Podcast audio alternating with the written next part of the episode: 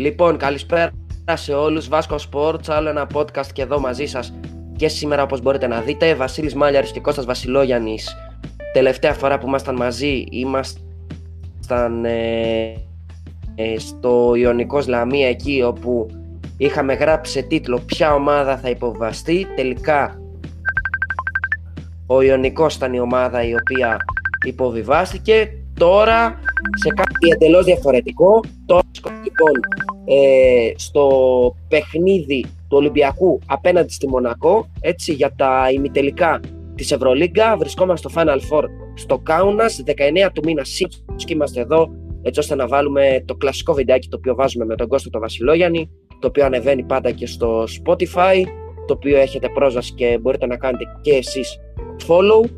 Όχι για το ποια ομάδα θα υποβαστεί όπως είχαμε κάνει τότε με τον Ιωνικό και τη Λαμία αλλά για το ποια ομάδα θα περάσει στο μεγάλο τελικό της Ευρωλίγκας θα μιλήσουμε αποκλειστικά για το παιχνίδι του Ολυμπιακού με τη Μονακό το οποίο θα ξεκινήσει στις 6 ώρα όπως είπα και πριν. Επομένως καλησπερίζω τον Κώστα τον Βασιλόγιαννη καλησπέρα Κώστα.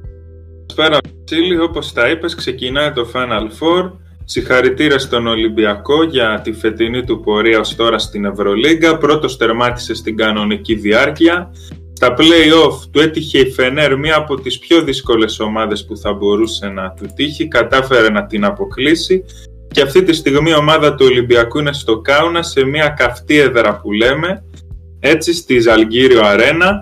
Και θα παίξει με τη Μονακό, μία ομάδα η οποία έχει πολύ μεγάλο επιθετικό ταλέντο, αλλά είναι μια ομάδα άπειρη σε Final Four. Είναι η πρώτη της συμμετοχή σε Final Four, ενώ για τον Ολυμπιακό είναι η ενδέκατη φορά έτσι που συμμετέχει στο Final Four της Ευρωλίγκας και όπως θα να πούμε και μερικά πράγματα, ο Ολυμπιακός φέτος στην κανονική διάρκεια έχει τηθεί από τη Μονακό δύο φορές αλλά αυτό προφανώς δεν παίζει κανένα ρόλο γιατί το Final Four είναι ένα match ο Ολυμπιακός έχει περισσότερη ομοιογένεια θεωρώ σαν ομάδα.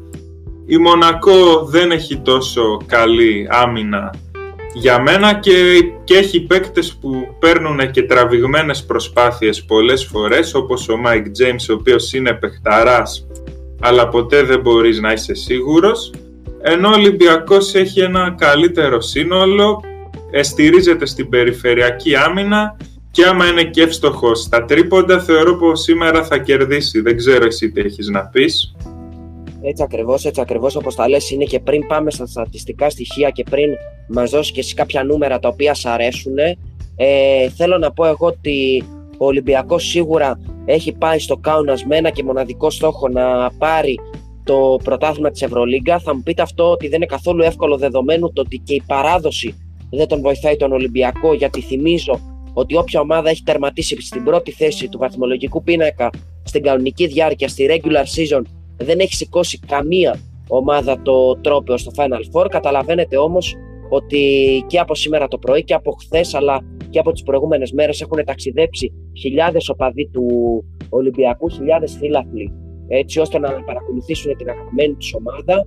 Ένα τριήμερο που υπάρχουν εδώ και οι εθνικές εκλογές και διάφορες ομιλίες οι οποίες γίνονται και πέφτουν πάνω στο παιχνίδι, στα παιχνίδια μάλλον του Ολυμπιακού. Καταλαβαίνετε όμως με βάση και τις δηλώσεις οποίες έκανε και ο Γιώργος Μπαρτζόκας αλλά και ο Κώστας Παπα-Νικολάου σαν αρχηγός, αλλά και ο Σάσα Βεζένκο ως MVP της χρονιάς, καθώς ο Σάσα ψηφίστηκε ως ο πολυτιμότερος παίκτης για τη φετινή Ευρωλίγκα. Είπαν ότι είναι ένας και μοναδικός ο στόχος να επιστρέψουν το τρόπαιο στον Πειραιά, εκεί όπου καταλαβαίνετε ότι θα υπάρχει πάρα, πάρα πολύ μεγάλη αποθέωση. Τώρα, ο Ολυμπιακός πηγαίνει πλήρης στο συγκεκριμένο παιχνίδι, δεν έχει απουσίες. Καταλαβαίνετε ότι πρέπει να χτυπήσει οπωσδήποτε εκτός από την άμυνα και στην επίθεση, δεδομένου ότι πρέπει να χαμηλώσει και να παίξει ένα πολύ χαμηλό σκορ. Το συγκεκριμένο μάτς, μιας και η Μονακό έχει υπερπαίκτε και ιδίω από τα 6,75, φοβάμαι μήπως κάποιος παίκτης στη Μονακό καταφέρει ε, και βρεθεί σε καλό βράδυ. Καταλαβαίνετε ότι άμα συμβεί κάτι τέτοιο, ο Ολυμπιακός θα τα βρει πολύ σκούρα σήμερα από την άλλη πρέπει να κρατήσει πάρα, πάρα πολύ καλά την άμυνα και να βοηθήσει με τις επιλογές στην επίθεση. Πρέπει να βοηθήσει με το transition, πρέπει να βοηθήσει με τις γρήγορες αντεπιθέσει και πρέπει να βοηθήσει με τα shoot και τους Σλούκα και του Κέιναν αλλά και τη δημιουργία του Γόκα. Έτσι. Νομίζω ότι αυτοί θα είναι τρεις πάρα, πάρα πολύ σημαντικοί παίκτες του Ολυμπιακού που εννοείται θα πλαισιωθούν από τους Βεζέγκοφ, Παπα-Νικολάου και τους υπόλοιπους για τη δωδεκάδα των ε, Ερυθρολεύκων. Θεωρώ ότι θα γίνει ένα παιχνίδι για γερά κορμιά και από τις δύο πλευρές. Και η Μονακό μπορεί να μην έχει πολύ καλού στο ψηλό σχήμα. Νομίζω όμως ότι από την περιφέρεια είναι πάρα, πάρα πολύ δυνατή και μπορεί να πληγώσει τον Ολυμπιακό. Έχουμε δει ότι το μπάσκετ στα τελευταία χρόνια γίνεται πολύ περισσότερο περιφερειακό έτσι από ό,τι γίνεται ε, στο ψηλό κομμάτι. Ο Ολυμπιακός όμως έχει μεγάλη ευκαιρία με τους ψηλούς του και ιδίως με τον Φαλ αλλά και με τους υπόλοιπους που έρχονται στην ε, front line να καταφέρει να κάνει κάτι καλό και να καταφέρει να πάρει και σκόρα από να γεμίσει με φάουλ τους περιφερειακούς όσο γίνεται. Γι' αυτό το λόγο σήμερα οι περιφερειακοί του Ολυμπιακού νομίζω ότι θα έχουν σημαντική δουλειά να κάνουν και στην επίθεση αλλά και στην άμυνα. Πρέπει να προσέξει πάρα πολύ τη διατησία ο Ολυμπιακός, έτσι. Καταλαβαίνετε ότι το κάθε σφύριγμα μπορεί να σφυρίζεται φάουλα από την αρχή του παιχνιδιού και αυτό είναι πολύ σημαντικό. Ο Ολυμπιακός να διαβάζει τις φάσεις. Όσον αφορά τώρα για τον ε, Γιώργο Μπαρτζόκα, ε, θεωρώ ότι πρέπει και αυτός να διαβάσει την ε, Μονακό κάτι το οποίο δεν έκανε στα δύο τελευταία παιχνίδια εκεί όπου Μονακό, όπως είπε και ο Κώσος Βασιλόγιαννης, κατάφερε να πάρει δύο νίκες. Είναι εντελώς διαφορετικό αυτό το παιχνίδι. Γιατί, γιατί ο Ολυμπιακός, σε περίπτωση που κερδίσει και περάσει στο μεγάλο τελικό, εκεί θα έχει να αντιμετωπίσει ή τη Real ή την Barcelona. Δύο ομάδες που επίσης εκτός έδρας τις κέρδισε. Αυτό όμως δεν σημαίνει κάτι, παιδιά. Είναι μεμονωμένα τα παιχνίδια. Έχουμε να δούμε δύο πολύ σπουδαία μάτια και το Ολυμπιακός Μονακό αλλά και το Barcelona Real τα οποία πραγματικά νομίζω ότι θα μας κόψουν την ανάσα και είναι πολύ δύσκολο να πούμε για το ποιες ομάδες θα περάσουν στο μεγάλο τελικό. Σίγουρα εμείς είμαστε με την ελληνική ομάδα, σίγουρα υποστηρίζουμε τον Ολυμπιακό, σίγουρα θέλουμε ο Ολυμπιακός εκτός από το να καταλάβει τον τρόπο και να γυρίσει στο Πειραιά με τον τρόπο εννοείται και να γνωρίσει την αποθέωση, να γράψει και ιστορία. Έτσι θα γίνει η πρώτη ομάδα να κατακτήσει τον τρόπο που έχει τερματίσει πρώτη στη regular season και έχει περάσει κιόλας ε, συνέχισε την ιστορία την οποία ισχύει με τη Φενέρ Μπαχτσέ ε, εκεί όπου κέρδισε σε πέμπτο παιχνίδι, έτσι συνήθως ο γηπεδούχος κερδίζει σε πέμπτο παιχνίδι, έτσι και έκανε ο Ολυμπιακός σε ένα κατάσταση στο στάδιο Ειρήνης και Φιλίας. Είναι διαφορετικό όμως το συγκεκριμένο τώρα, πρέπει να ξεχάσει την ηρωική πρόκριση την οποία έκανε με τη Φενέρ. Εγώ θεωρώ ότι έκανε έναν άθλο να κερδίσει τη Φενέρ και σε πέμπτο παιχνίδι με τόσους καλούς παίκτες Φενέρ Μπαχτσέ, αλλά και με έναν ε, τρομερό προπονητή, τον Δημήτρη Τούτσι, έτσι, τον οποίο πραγματικά ε, στο στάδιο Ρέιντ που στο τελευταίο παιχνίδι τον κλείδωσε η ομάδα του Ολυμπιακού του Μπαρτζόκας. Έτσι, αλλά είναι κάτι εντελώς διαφορετικό. Κοστάρα, τώρα θέλω να μου πεις και εσύ αν έχεις κάποια στατιστικά για το συγκεκριμένο μας Ολυμπιακό με τον Μονακό ε, και να μου πεις πόσο εύκολα πιστεύεις ότι ο Ολυμπιακός μπορεί να πάρει φτάσει σε ένα τέτοιο τελικό, δεδομένου το ότι είχε αποκλείσει και τη Φενέρ Μπαχτσέ, έτσι μαζί ήμασταν και είχαμε πει ότι αν ο Ολυμπιακός αποκλείσει την Ερμπαχτσέ, ανοίγουν οι πιθανότητες έτσι ώστε να συνεχίσει ε, να παίξει στο μεγάλο τελικό, έτσι. Ε, κοίτα να δεις, τα παιχνίδια του Ολυμπιακού με τη Φένερ σε αυτή τη σειρά πήγαιναν, είχαν, είχαν όλα πολύ χαμηλό σκορ. Η Μονακό είναι μια ομάδα που σκοράρει πολλούς πόντους στην επίθεσή της, αλλά η άμυνά της δεν είναι σταθερή γενικά ε, τώρα εννοεί το Βεζ, μπράβο και στο Βεζένκοφ που βγήκε MVP, νομίζω δίκαια, το άξιζε αυτό, 17,2 πόντους μέσω όρο και πρώτος παίκτης της Ευρωλίγας σε το σύστημα αξιολόγησης. Για μένα κλειδί θα είναι στο πόσο ο Ολυμπιακός θα περιορίσει τους πολύ καλούς γκαρντ που έχει η Μονακό, τον James, τον Οκόμπο, τον Lloyd και εξαιρετική σεζόν κάνει και ο Άλφα Ντιαλό πρώην παίκτης του Λαβρίου. Έχει 10,7 πόντους μέσο όρο.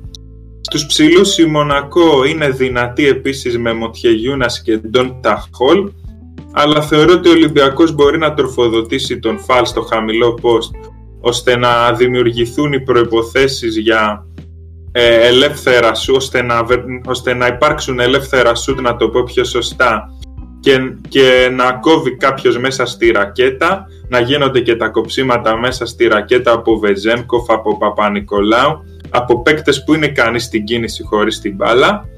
Για μένα κλειδί θα είναι δύο, σε, δύο στοιχεία, σε τρία στοιχεία θα σταθώ. Για το αν ο Σλούκας θα είναι όπως τα play-off, που για μένα είδαμε το Σλούκα που θέλουμε να βλέπουμε στον Ολυμπιακό, τον παλιό καλό Σλούκα, τον Σλούκα που θα το πάρει πάνω του όταν η μπάλα και ήταν σε τρομερή κατάσταση στα play-off.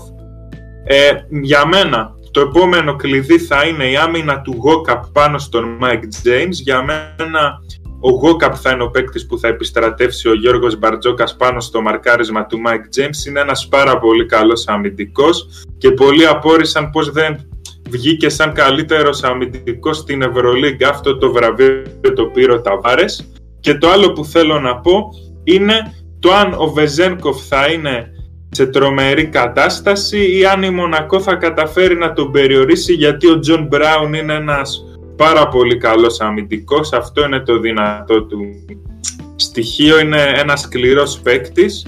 αλλά πολλές φορές στο μπάσκετ το έχουμε πει ότι είναι διαφορετικό κάποιος να είναι ατομικά καλός αμυντικός και διαφορετικό το πώς συμπεριφέρεται όταν δεν έχει την μπάλα ο παίκτης που το μαρκάρει.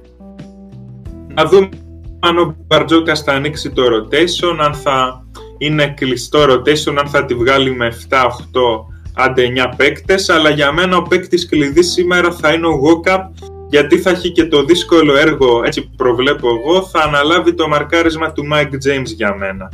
Δεν ξέρω τι έχεις να πεις γι' αυτό. Ο Ολυμπιακός πάει να κάνει το βήμα παραπάνω να πούμε. Πέρυσι έτσι δεν, δεν είχε ξεκινήσει τη σεζόν όπως είπαμε και στην εκπομπή με στόχο το Final Four. Πέτο στόχος του δεν είναι μόνο το Final Four αλλά να κάνει και ένα βήμα παραπάνω να πάρει την Ευρωλίγκα ο λόγος σε σένα. Ε, είναι συγκεκριμένος όπως είπες πάρα πάρα πολύ σωστά τα λες. Παρ' όλα αυτά καταλαβαίνετε ότι είναι πολύ σημαντικό ε, και για να φτάσει στο στόχο να δει παιχνίδι ανά παιχνίδι και επειδή σ' αρέσουν ε, οι πιθανότητες και επειδή αυτό το παιχνίδι νομίζω ότι παίρνει πιθανότητες θεωρώ ότι ο Ολυμπιακός σήμερα έχει ένα 55% να προκριθεί και να κερδίσει την ε, Μονακό έναντι 45 της Μονακό για μένα ενώ αν ο Ολυμπιακός καταφέρει και περάσει τον πολύ μεγάλο τελικό της Ευρωλίγκας ε, θεωρώ ότι εκεί ε, ίσως να ανέβει αυτό το ποσοστό, δηλαδή να πάει στο 60-40 στο να πάρει την Ευρωλίγα. Θεωρώ ότι σήμερα είναι πολύ σημαντικό το παιχνίδι και όπως είπα, τόσο σημαντικό ήταν με τη Φενέρ και έδινε εκεί 40% να κερδίσει και 60% για τη Φενέρ να προκριθεί η Φενέρ. Έτσι τώρα ανεβάζω τον Ολυμπιακό από το 40 στο 55, 55-45 υπέρ του και όσο φτάνουμε προς το τελικό εγώ ανεβάζω τα νούμερα και θα το πήγαινα και 60-40. Δεν ξέρω αν συμφωνείς εσύ με αυτή την ε, λογική. Θεωρώ ότι όσο ο Ολυμπιακός περνάει τα σκαλοπάτια τόσο πιο εύκολα το ανοίγεται ο δρόμος για να κατακτήσει την Ευρωλίγκα, έτσι. Εγώ δίνω 60-40 για το σημερινό παιχνίδι υπέρ του Ολυμπιακού και θεωρώ πρόβλεψή μου ότι ο τελικός στην Κυριακή θα είναι ο Ολυμπιακός Μπαρτσελώνα. Εγώ αυτό έχω να πω. Εγώ θεωρώ ότι θα έχουμε ε, επανάληψη του παρελθόντος και ο Ολυμπιακός θα παίξει με τη Ρεάλ. Έχω αυτή την αίσθηση ότι η Ρεάλ Μαδρίτης μπορεί να βάλει δύσκολα στην Παρσελώνα μετά από το παιχνίδι το οποίο έκανε με την Παρτιζάν. Νομίζω ότι η Ρεάλ ε, δικαιωματικά της αξίζει να φτάσει σε ένα μεγάλο τελικό. Εκεί όπου αν αντιμετωπίσει τον Ολυμπιακό, νομίζω ότι θα δούμε ένα πάρα, πάρα πολύ ωραίο τηλεοπτικό παιχνίδι. Έτσι, ένα μάτι το οποίο πραγματικά και σε prime time θα είναι πάρα, πάρα πολύ όμορφο. Αλλά μην βιαζόμαστε, θα είμαστε εκεί. Θα είμαστε το Σάββατο, θα είμαστε την Κυριακή. Αν ο Ολυμπιακός πρώτο Θεός προκριθεί σήμερα, να μείνουμε στο σημερινό παιχνίδι. Δώσαμε τα στατιστικά, δώσαμε τις πιθανότητες της πρόκρισης ε, των δύο ομάδων. Θέλω, Κώστα Βασιλόγια, να μου πεις δύο παίκτες του Ολυμπιακού που πιστεύεις ότι. Βασικά, πες μου, ποιος πιστεύεις από τον Ολυμπιακό ότι σήμερα θα είναι ο MVP. Ένας παίκτης. MVP, ε θα, θα δώσω μία, θα κάνω, θα κάνω την έκπληξη και δεν ξέρω. Και γιατί στα play-off δεν ήταν σε τόσο καλή κατάσταση επιθετικά, είχε κάνει και εκείνο το λάθος στο τρίτο παιχνίδι που μπορεί να στοίχιζε. Τόμας Γουόκαπ θα ρισκά, θα ρισκάρω και θα πω Τόμας Γουόκαπ. Μάλιστα, μάλιστα. OK. Okay. Τόμας Γουόκαπ λοιπόν. Μήπως Λούκα ή Βεζένκοφ. Εντάξει, ο Λούκας και ο Βεζένκοφ πιστεύω επίσης θα παίξουν καλά, αλλά θα κάνω μία έκπληξη και θα πω το όνομα του Γουόκαπ. Μάλιστα, είναι πολύ σημαντικό από τη στιγμή που μιλάμε για άμυνα στο συγκεκριμένο παιχνίδι. Σίγουρα ο Τόμα Γόκαπ θα έχει πάρα πάρα πολύ δουλειά να κάνει. Εγώ ε, θα δώσω εγώ θα δώσω MVP του συγκεκριμένου παιχνιδιού ε, να δώσω τον ε, ποιο να δώσω να δώσω ε, είμαι μεταξύ Μουσταφά Χαλ και Γιαννούλη Λαρετζάκη Κώστα Βασιλόγιαννη Λαρετζάκης δεν δε θα παίξει πολύ μη. Θεωρώ ότι αν τα βρει σκούρα όμως θα πει και ο Λαρετζάκης δεν, δεν, δεν νομίζω, όχι. Είναι μεγάλη ευκαιρία για τον Μουσταφά Φάλ να κάνει καλό παιχνίδι σήμερα. Μεγάλη Φάλ μπορεί. Ο Φάλ μπορεί. Έχει μεγάλο πλεονέκτημα. Μένει πραγματικά να δούμε ποιος από τους δύο ε, θα μας ε, δικαιώσει. 6 ώρα θυμίζω το παιχνίδι σήμερα. Παρασκευή ζωντανή περιγραφή από το YouTube Vasco Sports σε Κερκίδα. Κώστας Βασιλόγιαννης, Βασίλης Μάλιαρης, Κώστας Μάλιαρης και Γιώργος Τσάρα ζωντανή περιγραφή του αγώνα. Νωρίτερα pre-game show στις 4 με 4 και μισή ζωντανή ε, εικόνα και από το Κάουνας έτσι ε, όλοι εννοείται. Και ένα τελευταίο σχόλιο θα ζητήσω τώρα από τον Κώστα τον Βασιλόγιαννη για τον πολύ μεγάλο ημιτελικό Ολυμπιακό εναντίον Μονακό. Και αν μπορεί να μου απαντήσει και στην ερώτηση του τίτλου ποια ομάδα θα προκριθεί στο μεγάλο τελικό της Ευρωλίγκα το έχω πει. Πιστεύω ότι ο Ολυμπιακός θα προκριθεί. Έτσι μας είμαστε αισιόδοξοι. Θεωρώ ότι έχει καλύτερο σύνολο. Το τελευταίο σχόλιο πρέπει να ξεκινήσει από την άμυνα όπως κάνει σε κάθε παιχνίδι και γενικότερα να μην αφήνει παίκτες της Μονακό που είναι πολύ ικανοί έξω από 6 και 75 να σουτάρουν ελεύθεροι γιατί Εντάξει, αυτό το είχαμε δει και πέρυσι ότι η Μονακό στηρίζεται στο τρίποντο. Άμα της μπουν τα τρίποντα, μπορεί να σου κάνει ζημιά. Μπορεί ο Ολυμπιακός να πάθει ζημιά ακόμα και από παίκτες που δεν το περιμένει, από κανέναν Ατάρα, ας πούμε, που είχε βάλει 15 πόντους στο περσινό Game 5 των δύο ομάδων. Θέλει, πρέπει να ξεκινήσει από την άμυνα, να είναι εύστοχος και γενικά να κρατήσει τη Μονακό όσο πιο χαμηλά στο σκορ μπορεί γιατί είναι μια ομάδα που σκοράρει αρκετούς πόντους.